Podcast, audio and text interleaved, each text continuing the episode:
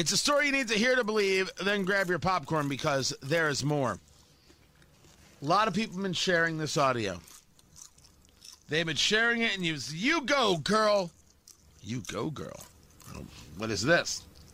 It's a school board meeting, and it's a nine year old yelling at the school board saying, You told me there was no Black Lives Matter in the schools, yet here's a Black Lives Matter poster that you guys created for the schools. You lied to me. Here again. The other day I was walking down the hallway at Lakeview Elementary School to give a teacher a retiring gift. I looked up onto the wall and saw a BLM poster and an Amanda Gorman poster. In case you don't know who that chick is, she's some girl who did a poem at Biden's so called inauguration. At that moment, I said, What in the world am I watching? A, a, a, chick? She's some chick, Amanda Gorman is? So called inauguration? You think a nine year old talks like this? A nine year old could, I guess, use the word chick, but do you think a nine year old refers to things as a so called inauguration? Or that's something that her parents said? Or maybe that's something that her parents wrote? I was so mad. I was told two weeks ago at this very meeting spot no politics in school. I believed what you said at this meeting. So at lunch, I went up to my principal to tell him about the BLM poster and that I wanted it down.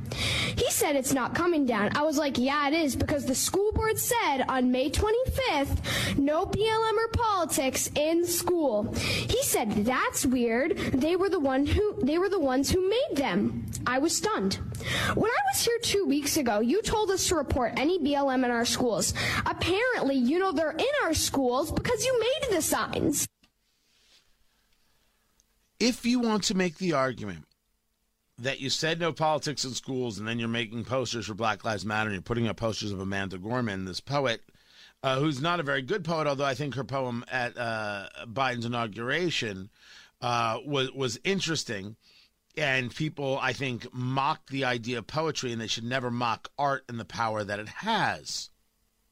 Don't do it. I but if you're going to tell people no BLM in schools and then have it, uh, you as a school board have some answering to do.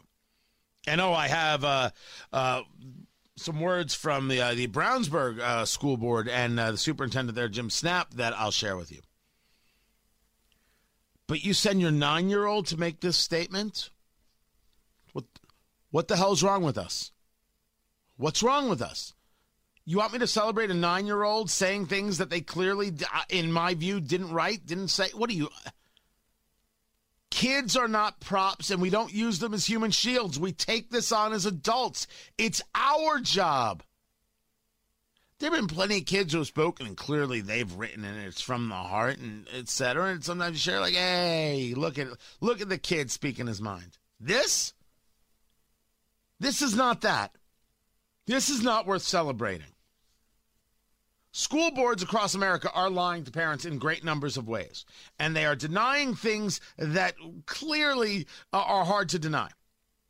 There are issues, and your kids should know of the issues, but they should not be the ones saying so called election or inauguration and some chick on the wall and this, that, and the other. Your job is to handle this. Your kid's job is to learn math. Nah, I'm not celebrating this audio at all. I found it ugly.